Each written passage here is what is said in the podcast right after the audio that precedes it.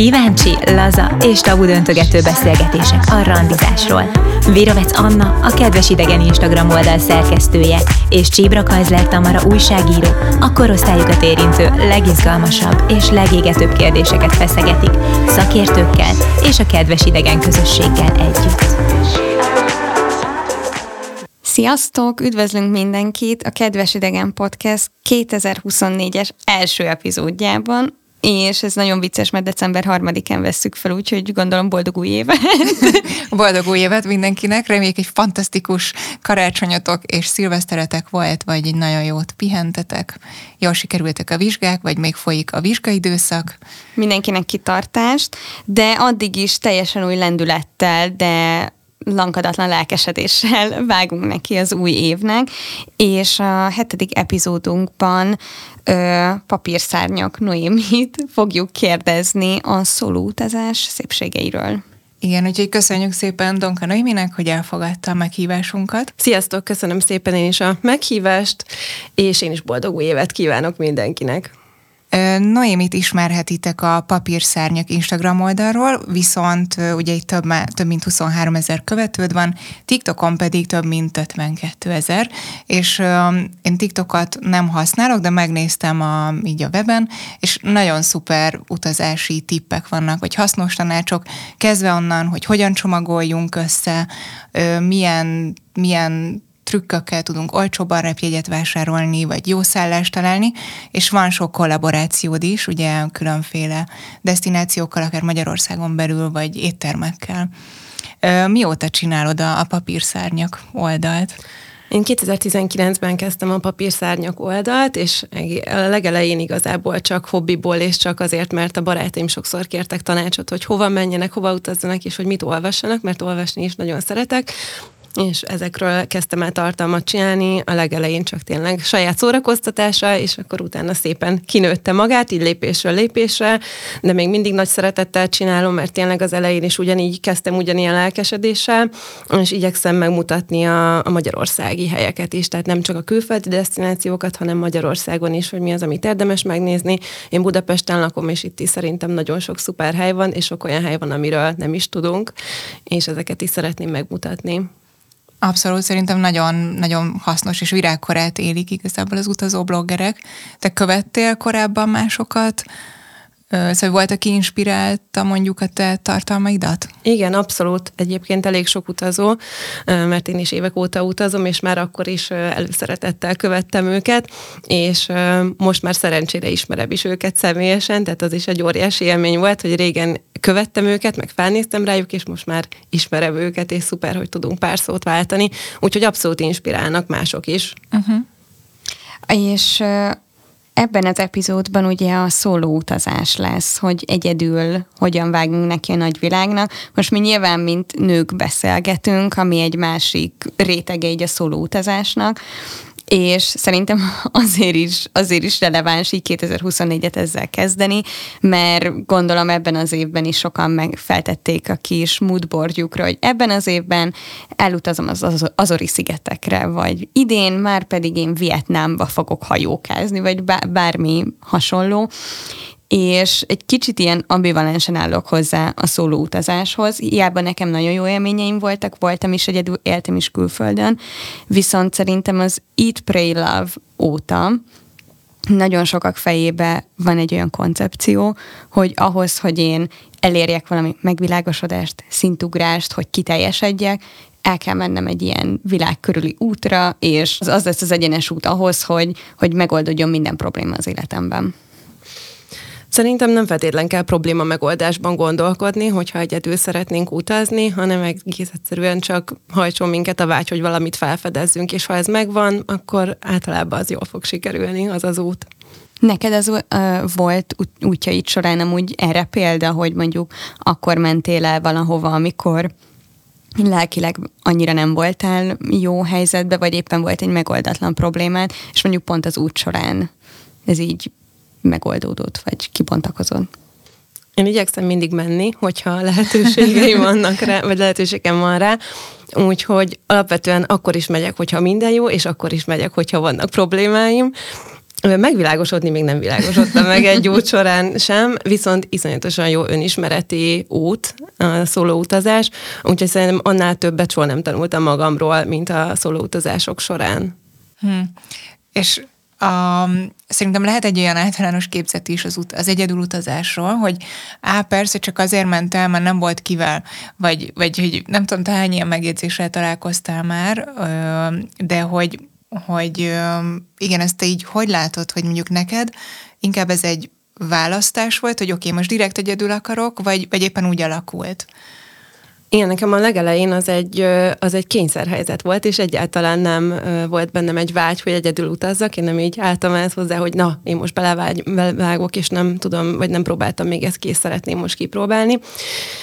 Én az egészbe úgy kezdtem bele, hogy 2017-ben szerettem volna elmenni Szarajevóba. Ez egy olyan destináció, ami nem feltétlen sokakat érdekel, tehát egy viszonylag szűkebb réteget érdekel, vagy érint ez a város, de nagyon szerettem volna oda elmenni, és úgy volt, hogy egy ismerősömmel megyünk el, és találtam egy tök jó repjegyet, jó áron, és jegyeztettem az ismerősömmel, és ő folyamatosan valamilyen kifogást keresett, hogy ö, nem tudja, hogy ki tud-e venni szabadságot, nem tudja, hogy nem lesz-e arra pénz, és mindig valami kifogás volt, és ö, emelkedett a repjegyár, és el, el, egy, egy idő után úgy éreztem, hogy na jó, akkor igazából én megveszem ezt a repjegyet, nem érdekel az ismerősöm, mármint hogy az, hogy egyedül fogok Igen. utazni, és ö, bele is vágtam. Szóval így egy kényszer hatására indultam el az úton, ö, viszont azóta meg most már ugye nem kényszerből utazom, hogyha egyedül utazom, mm, de egy ilyen helyzet, uh-huh. helyzetbe kerültem, és Igazából mondhattam volna azt is, hogy akkor kihagyom Szarajevót, de akkor egy óriási élménnyel lettem volna kevesebb.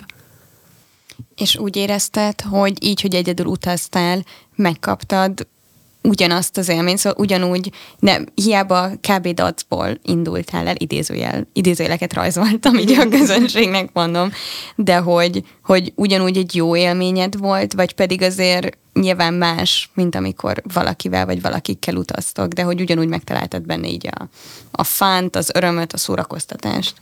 Abszolút. Nekem óriási jó élmény volt az első szólót, és szerintem azért is szerettem ennyire bele, mert tudom, hogy mm, vannak, akik kipróbálják, és nem szeretnek bele, és nem szeretik. Kipróbálják, de azt mondják, hogy hát annyira nem az ő világuk. De nagyon sokan meg kipróbálják, és utána függővé uh-huh. teszi őket a szóló utazás kapcsán. És szerinted, hogyha valaki kipróbálja, és azt mondja, hogy neki ezt nem élvezi, akkor ő csinált valamit rosszul, vagy vannak ilyen emberek, akiknek tényleg nem ez a, az utazási formájuk? Szerintem nem csinálta rosszul, aki, akinek ez annyira nem jön be, egész egyszerűen más személyiségek vagyunk, és más igényeink vannak, és szerintem, ha valaki ezt megpróbálja, és felismeri, és nem sikerül, az teljesen jó, akkor nem kell úgy utazni a többet, de hogyha legalább ad neki egy esélyt, akkor már szuper, mert legalább kipróbálta, és el tudja dönteni, hogy ez neki való-e. Nyilván van pár praktika, amivel, amivel könnyebbé lehet tenni a szólóutazást, mert nyilván itt is vannak nehezebb pillanatok, de ugyanúgy vannak nehezebb pillanatok, hogyha másokkal megyünk a párunk a társasággal, az is bőven stresszforrás tud lenni, és ugyanígy van a szóló utazásnál is. És a, a legelső utadon, vagy mikor készültél rá, akkor milyen érzések voltak benned? Mennyire készültél fel, vagy éppen nem is gondoltad át, hogy erre mekkorát kell készülni? Én nagyon féltem tőle, hogy szinte legyek, én nagyon tartottam tőle, hogy hogy fogok megoldani helyzeteket, és ez még most is így volt a, a legutóbbi nagyobb útjaim előtt, hogy amikor mondjuk három hétre mentem el Dél-Kelet-Ázsiába, hogy basszus azért ez egy, ez egy sokkal nagyobb kaland, meg sokkal több kihívás van, meg teljesen más kultúra, de én szépen mindig lépésről lépésre próbáltam előre haladni. Először csak egy városlátogatás pár napra, aztán egy hosszabb balkáni utazás, az már nyilván mondjuk mentem Albániába egyedül, az már kicsit kalandosabb volt, most akkor mindig egyel egy kicsit-kicsit távolabb léptem a komfortzónámból, és akkor így mentem el végül is Mexikóba, az volt az első nagyobb utam egyedül, Mexikó és Kosztarika, akkor utána volt még egy külön kolumbiai út, azért az sem egy általános ilyen szóló utazók által választott destináció, és így szépen lépésről lépésre uh-huh. haladtam.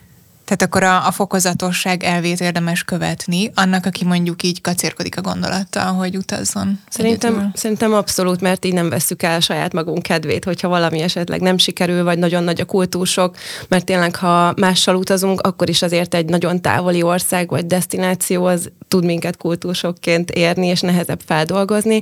Szerintem érdemes lépésről lépésre haladni, és minél inkább az ember magabiztosabb, és látja, hogy bizonyos helyzeteket meg tud oldani, akkor fogja tudni, hogy a következő nehézséget, vagy egy kicsit komplexebb nehézséget is meg tud oldani.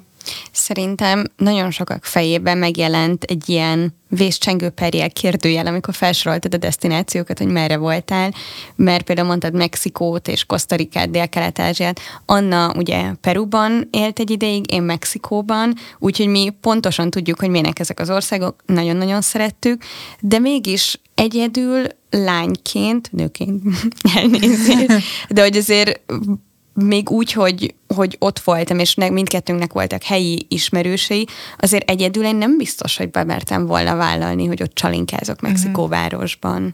És hogy, hogy szerintem nagyon sokakban ugyanez a kérdés fejön, hogy úristen, hát nagyon szeretnék elmenni mondjuk megnézni a Yucatán félszigetet, de hát egyedül, hát normálisak ezek. Igen, úgyhogy itt uh, igazából egy következő kérdés is, ami, ami így bennem is már a kezetektől fogva megvolt, hogy mondjuk amikor igen elmentél Latin Amerikába, akkor ott uh, helyi szervezett uh, utazási irodákkal, vagy ilyen családi vállalkozásokkal utaztál, tehát volt uh, helyi guide vagy, vagy akár couchsurfingen, vagy tehát hogy hogy csináltad azt, hogy tuti biztonságban legyél? Én minden utamat egyedül szerveztem, és nem vettem igénybe mondjuk utazási iroda segítségét. Én azt gondolom, hogy ha valaki egy olyan destinációra megy, amitől tart, vagy amitől fél, akkor nem menjen oda úgy, egyedül, hanem akkor menjen el valakivel, és akkor nem lesz egy ilyen, hogy én nagyon félek tőle, de azért inkább megpróbálom. Én azt gondolom, hogy ha én féltem volna, és úgy mentem volna Mexikóba, az alapvetően egy, egy olyan hangulatot is generált volna uh-huh. saját magamban. És szerintem ami nagyon fontos, hogy tájékozódjunk utazás előtt, főleg olyan destinációnál, ami kicsit kérdésesebb, vagy ami tudjuk, hogy alapvetően picit veszélyesebb, mint mondjuk egy Spanyolország, és próbáljuk meg minél inkább tájékozódni, és mondjuk Mexikóvárosban is alaposan utána néztem, hogy melyik városrészben lehet sétálni, hogy ott taxit szabad-e hívni, vagy Ubert, mert az sem mindegy, hogy az ember mit hív. Ez például Yucatán félszigeten máshogy van, tehát hogy, hogy ez nagyon sok kutató munka. És hol kutattál? Hát én, én az internetet bújtam fel, hogyha volt ismerősöm, akkor nála kérdeztem meg, tőle kértem információt, uh-huh. illetve blogposztok, cikkek, Instagram fotók.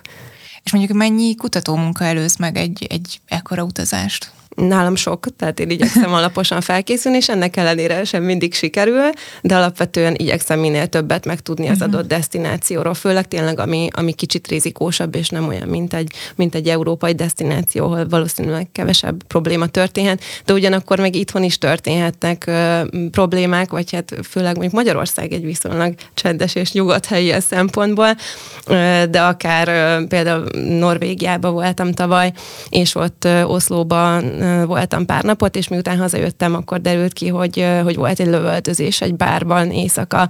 Úristen. Tehát ilyen bárhol megtörténhet, és sajnos Európában is megtörténik, és ennek semmi köze ahhoz, hogy szólóutazó vagyok, vagy sem. Persze vannak olyan helyzetek, ahol, ahol számíthat, vagy jobb, hogyha van velünk valaki, de alapvetően szerintem megfelelő felkészüléssel és odafigyeléssel a legtöbb problémás helyzet az így kiiktatható, uh-huh. vagy elkerülhető. Mennyire hallgattál, vagy figyeltél oda a megérzéseidre utazás közben, mert volt egy nagyon-nagyon átfogó telexes cikk ezzel kapcsolatban, és a végén egy kis dobozba voltak ilyen bullet pointok, hogy mikre figyeljenek oda, és Anna, Annával ezen nevetünk, vagy hát én mondtam Annának, hogy az egyik az volt, hogy megérzéseinkre figyeljünk oda, ami egy abszolút egy tényleg egy ilyen túlélő ösztön, viszont az olyan emberek, akik mondjuk eleve szorongósak, ha a megérzéseikre, vagy hát ezekre a belső gondolataikra figyelnek, akkor valószínűleg nem hagyják el a hotelszobát sem.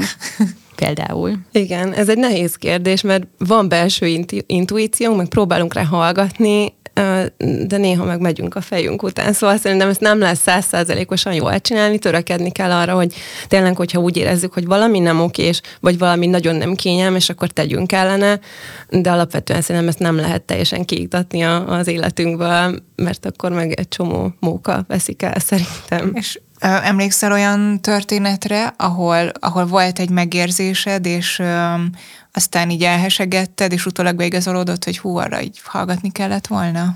Uh-huh. Igen, egyébként a legtöbb ilyen helyzetben úgy éreztem, hogy egyébként jól jöttem ki belőle, de volt most egy elég negatív tapasztalatom, ugyanis Kubában kiraboltak, és itt volt egy érzésem, hogy, hogy amikor este sétáltam, akkor az már nem biztos, hogy egy jó döntés volt, csak akkor már benne voltam a helyzetben.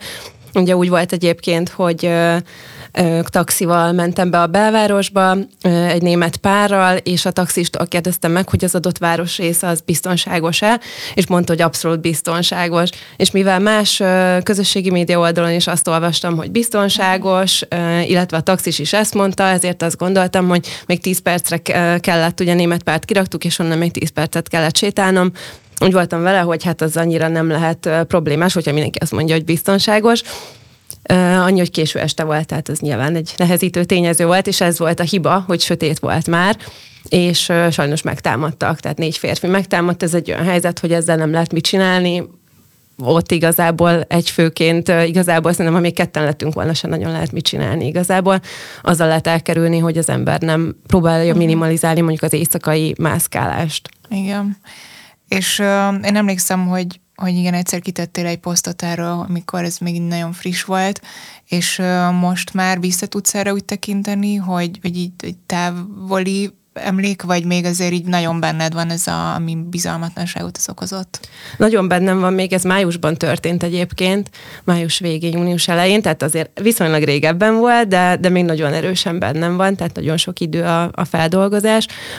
És itt egyébként visszautalva az előző kérdésedre, itt volt már egy rossz érzés bennem, amikor sétáltam, hogy basszus, láttam, hogy milyen épületek vannak ott, hogy, hogy szegényes, tehát hogy, hogy nem, nem egy jó állapotban levő főváros, és ott éreztem, hogy hát ez, ez már nem, nem a legjobb, de hát ott már mindegy volt, tehát ott már, ott már nagy valószínű, és tudtam, hogy öt perc van még hátra mondjuk a sétálásból, tehát ott már, ott már kicsit késő volt észbe kapni, picit hamarabb kellett volna, de azért arra mindenkinek felhívnám figyelmét, hogy ez nagyon ritkán történik meg, hál' Istennek, én nem is nagyon tudok olyan közvetlen környezetemben utazóval, akivel ez megtörtént volna, elég szerencsétlen együttállása volt a csillagoknak, illetve én is nyilván jobban odafigyelhettem volna bizonyos dolgokra, de alapvetően ez tényleg ritkán történik meg, és alapvetően sok, tehát ami, amire így, így a fejünkben van, hogy egy női utazóval vagy szóló utazóval megtörténik, az nagyon-nagyon ritka esetben történik meg, de nem árt, hogyha tudjuk, hogy megtörténhet, és próbálunk rá felkészülni, hogy megelőzzük uh-huh. ezeket a helyzeteket. Olyan szempontból nagyon jó, amiket, a, a, hogy ezt most elmesélted, mert ugye sokak fejébe ez ugyanúgy megfogalmazódhatott, hogy tehát este mire számíthat az ember, és ú, ilyenek megtörténhetnek. Ugyanakkor azóta sem álltál meg, hanem ugyanúgy utazol, és nagyon sok pozitív élménnyel is gazdagodtál, de akkor még mindig benned van egy ilyen érzés, hogy kicsit jobban nem tudom, így érzékeled a környezeted, ha igen, egyedül sétálsz. Igen, főleg este, de az itthon is most már, tehát uh-huh. itthon is. De egyébként utána nagyon sokan írtak nekem Instagramon, hogy velük is történt hasonló. Sokan írtak sajnos Budapesttel kapcsolatban, hogy bizonyos helyeken még történtek velük, vagy Magyarországon belül kapcsolatban, és nagyon sok európai városról is írták, szóval ez nem, nem Kubának a, az egyedisége de tényleg azért viszonylag kevés emberrel történik, meg ilyen, ilyen nagy volumenű, uh-huh. meg mhm. nagyon kevés emberrel, és nekem azt tanította ez, a, ez az eset, hogy, hogy innen is fel lehet állni, és fel is kell állni. Kellett idő, amíg nyalogattam a sebeimet, kellett egy pár hónap, amíg tényleg magamban ezt próbáltam feldolgozni, de, de nagyon sokat tanultam belőle, magamból is, hogy még több alázat kell, hogy még nagyobb felkészülés kell, és az is, hogy, hogy lehet, hogy korábban, amikor csináltam pár olyan dolgot, ami kicsit bevállalósabb volt, mondjuk elmentem Kolumbiába bulizni, és egyedül sétáltam haza éjszaka, és tudtam, oh, hogy igen. igen, tudtam, hogy, hogy ott van, abban van veszély, és e, megtanított arra, hogy lehet, hogy akkor szerencsém volt. Igen. És én szeretném átadni mindenkinek, hogy az, hogy vele, veletek, vagy bármelyik utazóval még nem történt ilyen, az lehet, hogy egy kis faktorban a szerencse kérdése is, de az is fontos, hogy, hogy a szórakozás, meg, meg ezeket a spontánabb helyzeteket se vegyük el magunktól, csak valahogy az arany középutat próbáljuk meg megtalálni. Ez szerintem is nagyon fontos, és én így nagyon hiszek a gondviselésben, meg hogyha amúgy úgy gondolom, hogy velem jó dolgok történnek, akkor ez valahogy úgy alakul, de például Peruban én 2009-ben voltam, az egyetem alatt egy fél évet, és ott például mindig mondták, hogy hát nem, ne utazzunk éjszaka autóbuszon, mert vannak, amikor félreállítják őket, kirabolják, és, és hát mi diákként mikor utazol, hát időt spórolsz, ugye éjszaka, és mi megúsztuk, de volt egy olyan sztori, ahol az egyik ilyen diákszálláson nincsen kollégium, hanem ilyen kisebb házikokban laknak a diákok. És ott pont mesélték, átmentünk, ott volt egy csomó fiatal, hogy így nem volt semmi cuccuk, tehát ugyanúgy kiraboltak mindent, és a bakancsot is levették a lábukról, és aztán azt mesélte ez a, nem is tudom, egy amerikai fiú volt talán, hogy ami megdöbbentő volt, hogy a helyieken látni, hogy nekik tényleg így az utolsó filérjéket, hogy őket tényleg nagyon megviselte, mert egy külföldi ezt jó visszapótolja pár hónap után, de hogy, hogy a külföldieket, vagy a perújakat, szóval tényleg ez egy olyan szörnyű és szívfacsaró sztori volt, és utána akkor én mindig azt csináltam, hogy az oknimba bedugtam a memóriakártyáját a fényképezőnek, hogy vigyék a gépet, legolcsóbb mobiltelefonom volt, ruhákba ilyen nagyon igénytelenül már, mint hogy ahhoz képest, hogy akkor itthon hány szett, meg mit tudom én ott. Egyáltalán nem. Így is kilógtunk a tömegből, mert fehér és uh, nagyon magas, tehát hogy, hogy így, most ez nem akarom, lehet, hogy nem túl piszín hangzik, de hogy tényleg mindig néztek, tehát hogy nem lehet ott láthatatlanná válni. És um, csak akkor mindig így úgy volt, hogy jó, vigyék, csak tényleg valahogy én legyek jól, meg a taxifogásban például az is az volt, hogy mondták, hogy egyedül ne taxizzunk. Egyszer kellett a fél év alatt egyedül, mert úgy voltam, hogy kim voltunk egy ilyen külvárosi házi buliban, egy ilyen fallal körbevett fegyveres izé negyedben, tehát hogy és akkor onnan a többiek még nem akartak eljönni reggel, én nekem nem, nem bírok itt maradni, és akkor így, hát így te imádkoztam, hogy ez a taxi hazavigyen, és hazavitt, de, de hogy tényleg én is sokszor gondoltam, hogy azért itt lehetett volna nagyon-nagyon rossz is. Azért, hogy én egy kicsit javítsam így Latin Amerika imását, hogy én, én is arra Mexikóban nagyjából egy évet éltem, és arra nagyon sokat gondoltam, amikor már hazajöttem, meg amikor ott voltam, hogy nekem nem volt ilyen, ilyen szintű negatív élményem, és pontosan tudtam, hogy lehet, hogy óriási mázlim volt, de azért az is benne volt, hogy amik, mielőtt kimentem volna, nagyon-nagyon sokan mondták nekem, rokonok, mindenki, hogy normális vagy te, hogy te Mexikóba mész, és az akkori barátomhoz mentem ki, aki mexikói helyi volt, szóval nem az volt, hogy teljesen egyedül az ismeretlenbe, de de mégis azért az első pár hétben nagyon nagy félelem volt bennem néha, amikor egyedül sétálgattam. Ennek ellenére Mexikóban nagyon-nagyon jó élménnyel gazdagodtam, én, nekem tök sokat kellett taxiznom, és mindenki írtókedves volt, én azért kicsit jobban beleillettem, mert kicsit sötétebb a bőröm, göndör barna hajam van. Volt, aki nem hitte el, hogy európai vagyok, és, és akkor bizonygatta, hogy nem, szerintem te argentin vagy, és mondtam, hogy nem. De hogy, hogy azért, azért így tisztába kell lenni azzal, hogy milyen veszélyei vannak, ugyanakkor amikor ezen már itt túlléptem, akkor nagyon-nagyon tudtam élvezni, és itthon is megvannak azok a városrészek, meg helyek, ahova nem megyek mondjuk este, vagy egyáltalán, de ennek ellenére ugyanúgy el tudok menni a városba, és jól tudom magam érezni. Szóval, hogy ez, ez a félelemérzés nem feltétlenül helyspecifikus, hanem hogy az ember azért okosan gondolkodjon. Igen, tényleg, hogy előre próbáljuk meg felkészülni, meg ami nekem nagyon sokat segít ilyen szóló utazásnál, hogy én mindig megosztom a lokációmat valamelyik barátnőmmel, nem családtaggal, mert szerintem ők jobban izgulnának, úgyhogy inkább egy barátnőt választottam erre, aki mindig látja, hogy hol vagyok, és ha tényleg mondjuk ellopják a telefonomat, vagy elveszítem, vagy csak nem tudom, nem tudok neki írni, azért látja legalább, hogy hol vagyok. Úgyhogy nekem ez is egy ilyen, egy ilyen jó érzést tud adni, meg igyekszem valami helyi kontaktot azért uh-huh. beszerezni, tehát akár az is, hogyha mondjuk egy hostelbe szállok meg, és legalább ott van a recepciós, és mondjuk tudom az elérhetőségüket, illetve én mondjuk a konzuli szolgálatra mindig beszoktam jelentkezni, van egy ilyen online forma, amit mindig ki lehet tölteni utazás előtt, és akkor a konzulátus tudja, hogy te abban az országban leszel abban az időszakban, és ha bármilyen probléma van, vagy földrajzi, vagy ilyen természeti katasztrófa, akkor abban is tudnak segíteni, tehát ők fogják tudni, hogy ott vagy. Hiszem ez is egy jó érzés, úgyhogy ilyen apró uh-huh. dolgokat meg lehet tenni így felkészülés során. Az első utad, az első nap mindig a konzulátushoz vezet, vagy, vagy csak kitöltöd a formot, és ennyi elég, tehát nem kezd személyesen. Igen, ezt online ki lehet tölteni, és utazás előtt egy pár nappal, egy héttel meg szoktam mindig csinálni, illetve biztosításom is mindig van, és szerintem még az is baromi fontos, mert tényleg nekem volt már egy kényszerleszállásom is például, velem egy pár dolog megtörtént egyébként így az utazások során,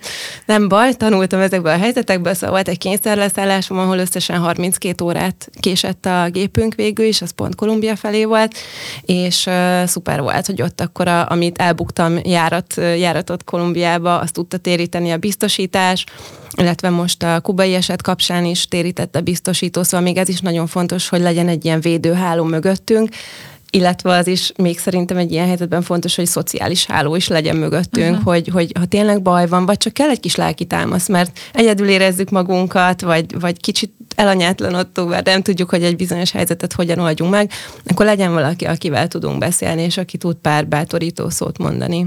Igen, engem ez nagyon érdekelne, hogy az egyedüli utazások során felszokott benned merülni az az érzés, hogy jaj, most nem magányos vagyok, hogy jaj, most unatkozom, mert egyedül csinálok dolgokat, és hogy szoktál-e mondjuk helyi szervezetekkel úgy kollaborálni, hogy szintén fiatalokkal együtt csináltok dolgokat, hogy tényleg ne, az egyedüli utazás ne csak azt jelentse, hogy egyedül mész mindenhova, hanem hogy magát az utat egyedül csinálod. Hmm. Én azt szoktam mondani, hogy az egyedüli utazás az nem magányos utazás, vagy nem azt jelenti, hogy, hogy folyamatosan azt érezzük, hogy egyedül vagyunk, hanem rajtunk múlik, hogy mennyire szeretnénk másokat beengedni a saját életünkbe. Tehát ez javarész döntés kérdése, hogy a, a szóló utazásnak a nagy részén egyedül vagyok-e, vagy sem, mert elég sok helyzetben lehet barátkozni. Kell egy olyan személyiség is hozzá, ami nyilván egy nyitottabb személyiség, és aki keresi a kapcsolódást akár a helyekhez, akár más utazókhoz, de alapvetően szerintem elég könnyű barátkozni, meg mi itthon, vagy én mielőtt elkezdtem egyedül utazni, én azt hittem, hogy ez egy ilyen hú, de nagy dolog, és ha az ember kiteszi a lábát innen a kis szűk környezetéből, akkor rájön, hogy ezt rengetegen csinálják, és tényleg rengetegen, és minden korosztályban, tehát én már találkoztam ilyen 80 év körüli nénivel egy hostelszobában. Hoppá meg, meg nyilván nagyon sok fiatal választja ezt, hátizsákkal felfedeznek kontinenseket, tehát ugye sokkal-sokkal elfogadottabb és gyakoribb más országokban, mint nálunk, és talán most már mi is arra az, arra az útra lépünk, hogy ez nálunk is egyre inkább elfogadott, mm, de alapvetően igen, szerintem könnyű barátkozni, és egy szuper élmény tud így lenni a szóló utazás. Amúgy én a, hostelt mindenkinek nagyon ajánlanám, még akkor is, hogyha olyan budai úrilány, mint én, hogy teljesen ki van attól, hogy osztoz fürdőszoba és, és ilyen bunkerszerű körülmények, mert én több országban is volt szerencsém így utazni, hogy hostelekben laktunk többen, és nyilván volt olyan, ami tényleg sztereotipikusan nagyon piszkos volt, nagyon hangosan részegek voltak a többiek, vagy nem volt jó helyen, de igenis volt olyan szállásunk is, ahol például minden hétvégén csináltak egy ilyen közösségi főzést, ez mondjuk Washington DC-be volt, és ott a hostel körül élő washingtoniak bevállalták, hogy minden, mindegyik csop, szóval csoportokra voltak osztva, és hogy minden hétvégén összegyűlik az egyik csoport, és főznek valamit a hostelben élőknek, és akkor ott van egy ilyen közösségi vacsora. Vagy volt olyan, hogy zenészek jöttek ugyanígy pro bono, és akkor hmm. ott játszottak így. Menő.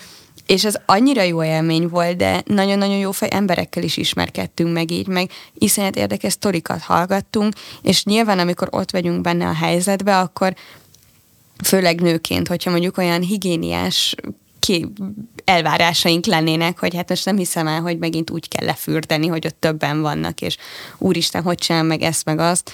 Nagyon kényelmetlen tud lenni, ez a saját élményem, mert nekem alacsonyan van a tűrőképességem, de ugyanakkor így visszagondolva, brutál jó élmény, hogy ott vagy ezzel a tök sok ismeretlennel, és általában, aki ezért elmegy a hostelbe, már nyitott arra, hogyha megkérdezed, hogy jaj, ma merre mész, vagy mehetek-e veletek, akkor nem lenéz, mint a gimibe, és nem azt mondja, hogy te, normális, biztos vagy nem, hanem azt mondja, hogy jó, persze, gyere, és én tök lazán állnak hozzá.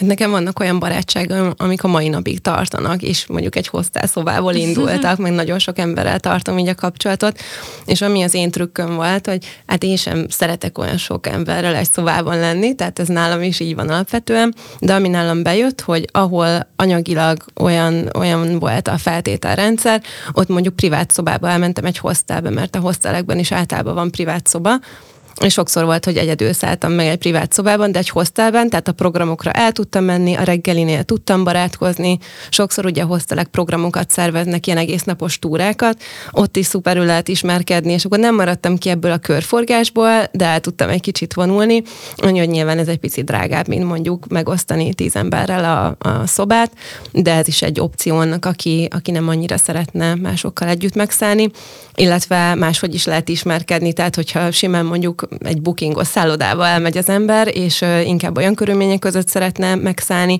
akkor is tud ismerkedni, mert vannak ilyen ingyenes városnéző túrák például, én is ott nagyon sokat ismerkedtem így másokkal, vagy simán én bárkit megkérek, hogy fotózzon le, volt, hogy, hogy úgy ismerkedtem meg egy romániai sráccal, és utána egy fél napig még együtt mászkáltunk, uh-huh. tehát ilyen nagyon adhok helyzetekből tud egyébként ilyen, ilyen rövidre, vagy egy ilyen rövidebb barátság kialakulni, vagy együtt töltött idő. Abszolút, szerintem is ilyenkor így az ember sokkal nyitottabb, meg így nincs a munkanyomás, vagy semmi, nem így akkor gyerünk, menjünk. Couchsurfinget, vagy Tindert használtál, vagy ilyen randi appot, hogy társaságod legyen? Couchsurfinget használtam, viszont én nem szálltam meg másoknál, tehát ö, én mindig úgy használtam, hogy van egy olyan funkció, hogy csak ismerkedés. Ez azt jelenti, hogy ö, aki a közeledben van ember, azt fel fogja dobni, és be lehet írni, mit szeretnél csinálni, mondjuk kávézni, túrázni, ide menni, oda menni, és akkor ö, tudtak egymásra írni. És akkor volt, hogy így csatlakoztam be egy társasághoz, és volt, hogy így kilencen mentünk el valahova, szóval ez is egy ilyen ö, tök jó élmény volt, de szállásra is egyébként jó uh-huh. tud lenni a Couchsurfing, de én arra például nem próbáltam, próbáltam. Volt, és, volt igen? benned valami kis félelem így, hogy másnál megszállni, vagy mi miatt? Mm, alapvetően én amiatt nem szálltam be másoknál, mert szerintem elég nagy ö, alkalmazkodást igényel, hogyha mondjuk neki el kell mennie dolgozni reggel nyolckor, ö, és mondjuk én nem akarok feltétlenül hétkor kelni emiatt, meg hogy adja oda a kulcsot, nekem akkora kell odaérni, amikor oda tudja adni a kulcsot, szóval nekem inkább emiatt, hogy uh-huh. általában viszonylag kevesebb időm volt utazni, és akkor szerettem volna azt rugalmasan megtenni, uh-huh. és nekem Ez emiatt, igaz. főleg emiatt volt, hogy nem, nem emellett döntöttem. Aha. Igen, ez, én tavaly couchsurfingeltem Szicíliában, és ez tényleg igaz, hogy ott nagyon kell alkalmazkodni. És amúgy nekem így egy nagyon jó az élmény, nekem egy rossz volt, amit megérzés, és akkor tudod utólag, hogy úristen, miért nem. De ami akiknél nagyon jó volt, egy cuki párnál, szicíliai fiú és török lány, és um, orvostan hallgató volt a fiú, most már lediplomázott, és pont szerveztek valami nagy uh, ilyen összevetett nemzetközi csapatnak, úgyhogy egy hotelbe beköltöztek, egy ilyen háromcsillagos kb. És akkor ugye két egyes ágy volt, és mondták, hogy jó, vegyem át a kulcsot, tehát hogy tök nagy bizodalom volt, mondjuk videóztunk előtt a WhatsAppon, szóval azért az egy plusz olyan, hogy tudják, hogy most nem, nem ki vagyok mégis, és akkor beengedtek a szobájukba, hogy nem voltak még otthon, akkor tök jó volt, le tudtam zuhanyozni, aztán én is ott hagytam a cuccaimat, és akkor én is csak így gondoltam, na jó, csak tényleg olyan jó fejek legyetek, mint amilyennek tűntek, és aztán úgy aludt, szóval, hogy így azon gondolkoztam, hogy uramisten, mint gimiben, vagy az egyetem alatt, hogy ők aludtak együtt az egyszemélyes ágyon, én meg a másikon, és tényleg, mint ilyen hatalmas parti után, amikor így csak beállulsz az ágyba, és, így, és az volt a fura, hogy nem volt fura. És uh, szóval ez egy más ilyen lelki állapot, vagy de nekem couchsurfingem még nem volt ilyen tapasztalatom, mert amikor Amerikába dolgoztam egy táborba, és utána utaztunk, egy barátnőmmel úgy volt, hogy couchsurfinggel kibekkeljük az egyik szállást, de aztán ilyen furcsa volt a srác, mert mondta, hogy hát nála nem aludhatunk ketten, hanem az egyik barátjánál aludhat a másikunk, és akkor úgy voltunk, hogy jó, hát ez nekem nagyon nem tetszik. viszont Mexikóban meg egy szerb lányjal ott, a, a, ahol dolgoztam, Mexikóba jóba lettünk, és vele elutaztunk Puerto Vallartára, a csendes óceáni partra, és ott is beszélgettünk, hogy mi legyen a szállással, de azért Mexikóban relatíve olcsóbbak voltak még az all-inclusive szállások, és, egy nagyon szép tengerparti hotelbe voltunk, de mi is ugye arra vártunk, hogy emberekkel legyünk együtt, és szimplán csak az, itt is lehet a szerencse, vagy gondviselés, bármi, de szimplán csak az, hogy nagyon nyitottak voltunk, és addigra mindketten elég jól beszéltünk spanyolul, mert megerősödtünk abba, hogy tud, az ilyen kultúrsokok nem hajtottak ránk úgy. Egy teljesen ilyen őrült dologba keveredtünk, mert ott kiderült, hogy a, a head chef, meg az egy, a hotelnek az egyik vezetőjük szerbek, és ezért a szerb lányjal, akivel voltam, nagyon jól kialakult egy ilyen kapcsolat, és akkor csináltak nekünk egy ilyen guacamole workshopot, de úgy, hogy ott mikrofont hoztak, és miközben az összes többi nyaraló egy ilyen napágyon sütette a hasát, meg ittek a koktélokat, ránk adtak egy-egy ilyen séfjelmezt, és akkor oh, the chicas csinálják ott a guacamole és egy ilyen, te, utána ott tök sokan odajöttek hozzánk, hogy jaj, mi is európaiak vagyunk, jaj, mi amerikaiak vagyunk, de vicces, hogy itt vagytok, és így ott is egy hotel volt, meg volt minden kényelme, de, de egyszerűen olyan nyitottak voltak az emberek, és jó, azért kellett hozzá, hogy csendes óceán partján mindenki relaxálhatott, és ott ették a mindenféle finomságokat, szóval azért ez egy ilyen nyugodtabb környezet, de hogy tényleg a, a szállás az nem egy kizáró tényező, hogy az ember most ki tud alakítani helyi hálót, vagy sem. És tök jó, hogy mondtad, hogy a, hogy a szerb, igazából az, hogy szerb volt, az indította el ezt Igen. a kapcsolati hálót, és ö, ez is tök jó, mert így tudtatok ismerkedni, de ez egy olyan utitás kell, aki nagyon nyitott erre, ö, és hogyha valakivel utazunk, sokszor egymásra figyelünk, és kicsit bezárunk, és nem a külvilágra, mert nyilván egymással beszélgetünk, általában a saját nyelvünkön beszélünk, hogyha mondjuk ismerőse vagy baráttal utazunk, és ez alapból kizár egy nagyon sok helyzetet, amikor lehet ismerkedni. Én, én azt nagyon szeretem a szóló utazásban, hogy nagyon figyelek a környezetemre, meg arra, hogy mi történik körülöttem, mert, mert nyilván az az, ami leköti a figyelmemet, és tudok segíteni, hogyha valaki lejti a sáját a földre, vagy, vagy látom, hogy valamire szüksége van, vagy nagyon el van tanástalanodva, uh-huh. és tudok segíteni iránymutatásban, és uh, szerintem ez is szuper a szóló utazásban, hogy a nagyon, tényleg nagyon könnyű kapcsolódni másokhoz.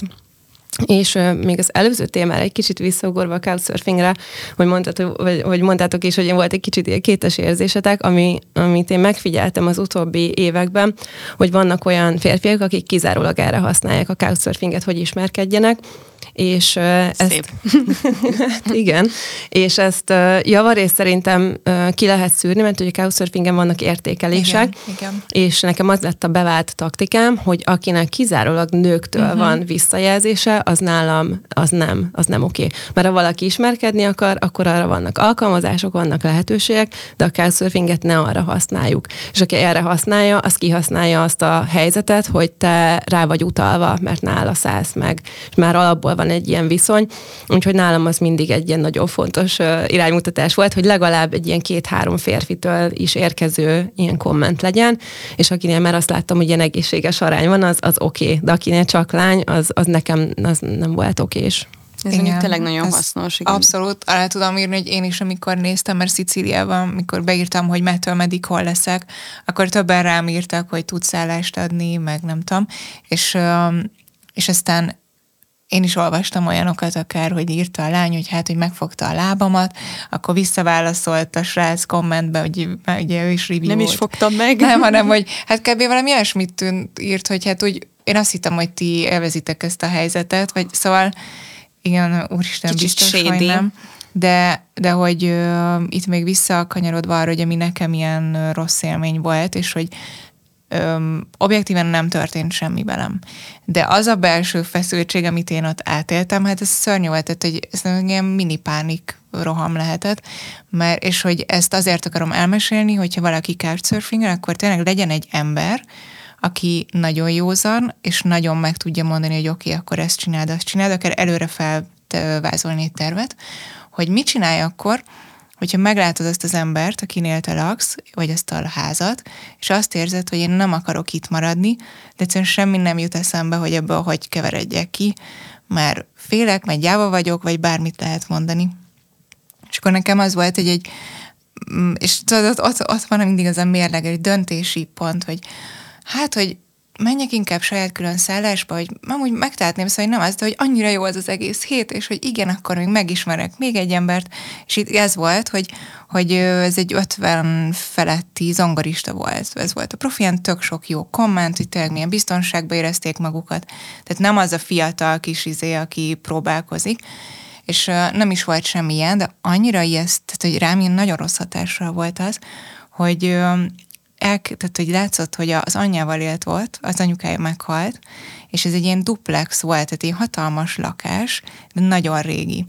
És ez még nem baj, de hogy, hogy az ember is kicsit ilyen, tehát hogy ahogy elkezdett beszélni, és így egyre közelebb jött hozzám, és ilyen szemeim egy kigőbettünk, kigulbattak, mert hogy arról beszélt, hogy a, nem tudom, anyugat, az USA, és hogy az fiatalok nem tudnak konstatálni, nagyon belehergelte magát, aztán egy jó ég, most Anna, próbáld meg eldönteni, hogy ő veszélyes rád, vagy egyszerűen csak valaki, akinek ventilálni kell, és ezért fogad itt a lakókat. És, um, és és tényleg az volt, hogy nagyon mit csináljak, és akkor aztán még így elmentünk a, a belvárosba, akkor ott valami bárba így beültünk, dumáltunk még, akkor is még a hanyatló nyugat és társai, nem jó, és aztán akkor felmentem a szobámba, ami ott volt az övé mellett, és nem tudtam becsukni kilincsre az ajtót, úgyhogy a bőröndöt így odatoltam az ajtó elé, és olvastam, a Kindle-t vittem magammal, ameddig tudtam, de ugye nem kell fényt felkapcsolni, és azt néztem, hogy jó, két ablaka van a szobámnak, ami egy belső közös udvarra néz, ahol egy csomó lakás is ott van. És ha valami van, akkor üvöltök, mint az állat, és segítség, meg nem tudom. És de nem volt semmi, de volt egy pillanat az éjszaka hogy így valami nyikorgott, és nem hiszem és így ez a, ez egy ilyen merevséget kaptam, én nem is tudom, mondják ezt, és akkor jó, akkor így velővettem ilyen légzés, csillapítás, meg stb., és akkor nem volt semmi, de hát ez, tehát ez szörnyű volt, és hogy ez a, eltönthettem volna, hogy eljövök. Persze nem, az ember nem ostorozhatja magát, de hogy, hogy az egy nagyon szar volt, és akkor reggel, ami kávé után mondtam, jó, megyek tovább, és köszi mindent, de Úgyhogy Ez stresszes éjszaka volt. Nagyon, nagyon, nagyon. És szóval, hogy kell egy ember, aki tudunk, hogy felhívhatunk egy ilyen helyzetben, és meg tudja nekünk mondani, jó, akkor most mondd azt neki, hogy nem, és van egy sztori. Nem tudom, hogy neked volt-e ilyen helyzet, vagy valaki segítette így kimenekülni egy... Hmm, ilyesmi, ilyesmi helyzetem nem volt.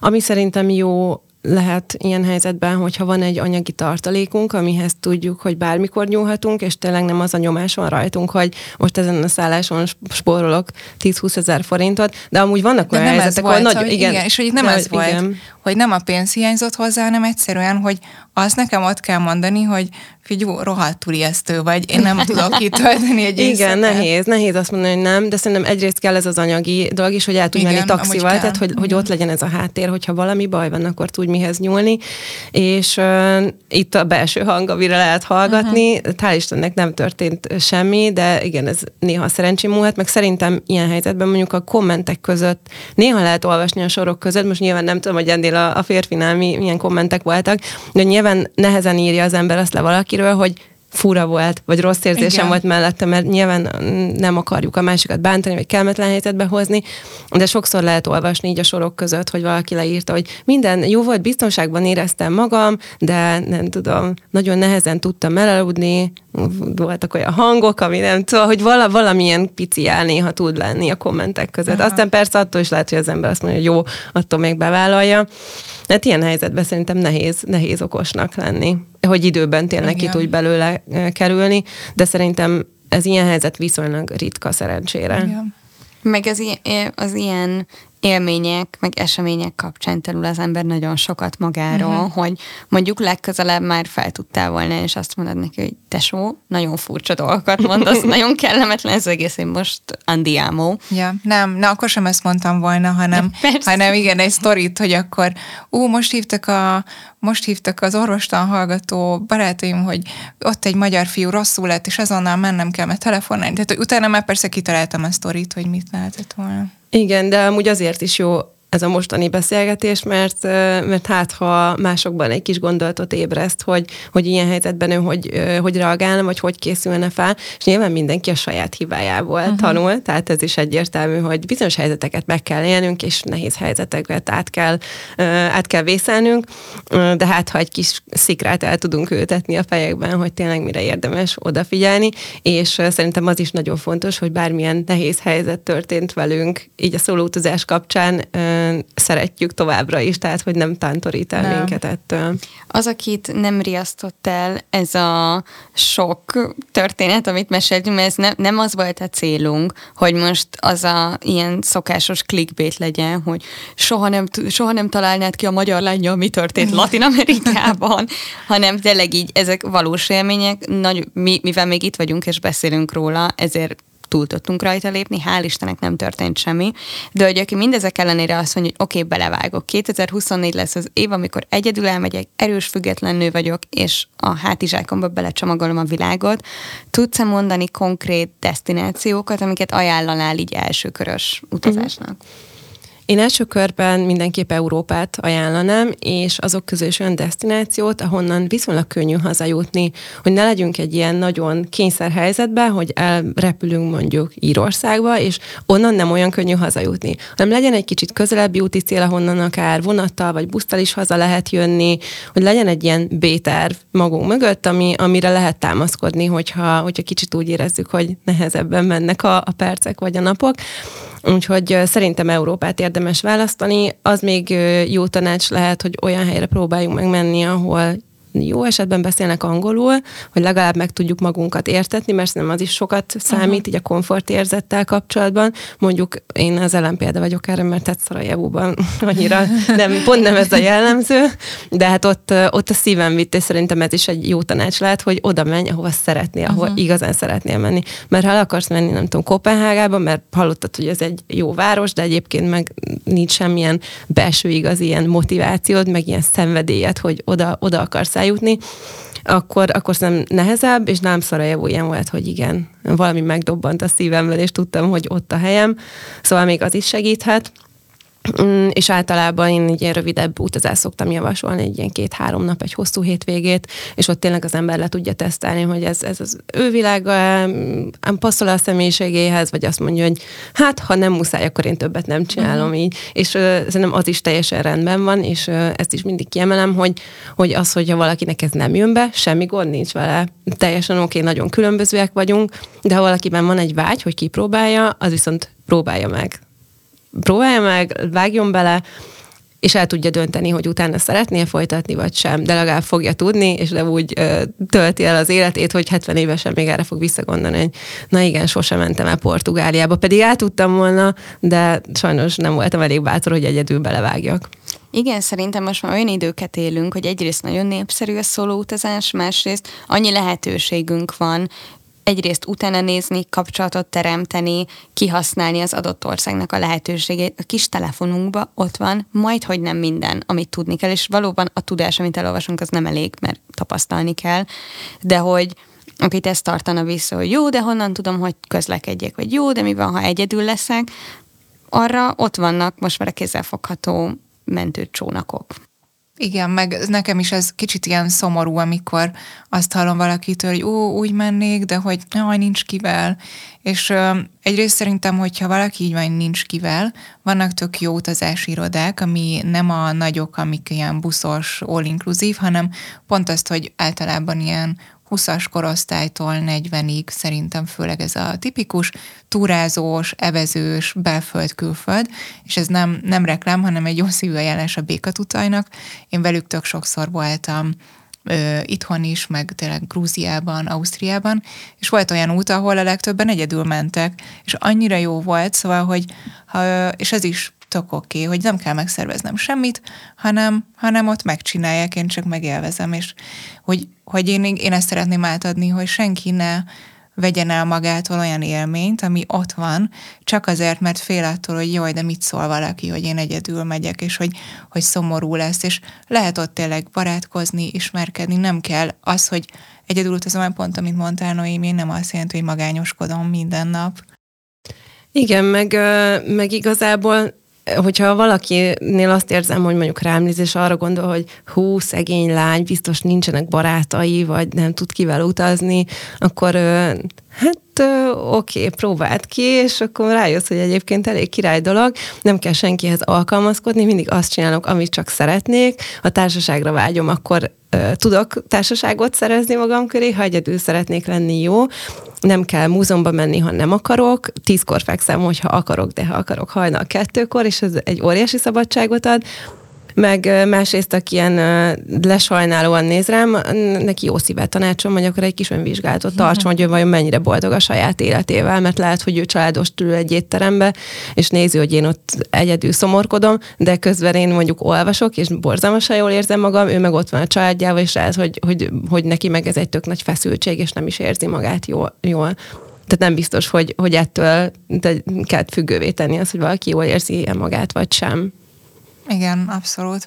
Egyébként még egy kérdés, hogy, hogy neked volt olyan pont, amikor azt gondoltad, hogy ó, hát gyönyörű ez a táj, meg minden, de hogy de jó lenne mondjuk megosztani a pillanatot?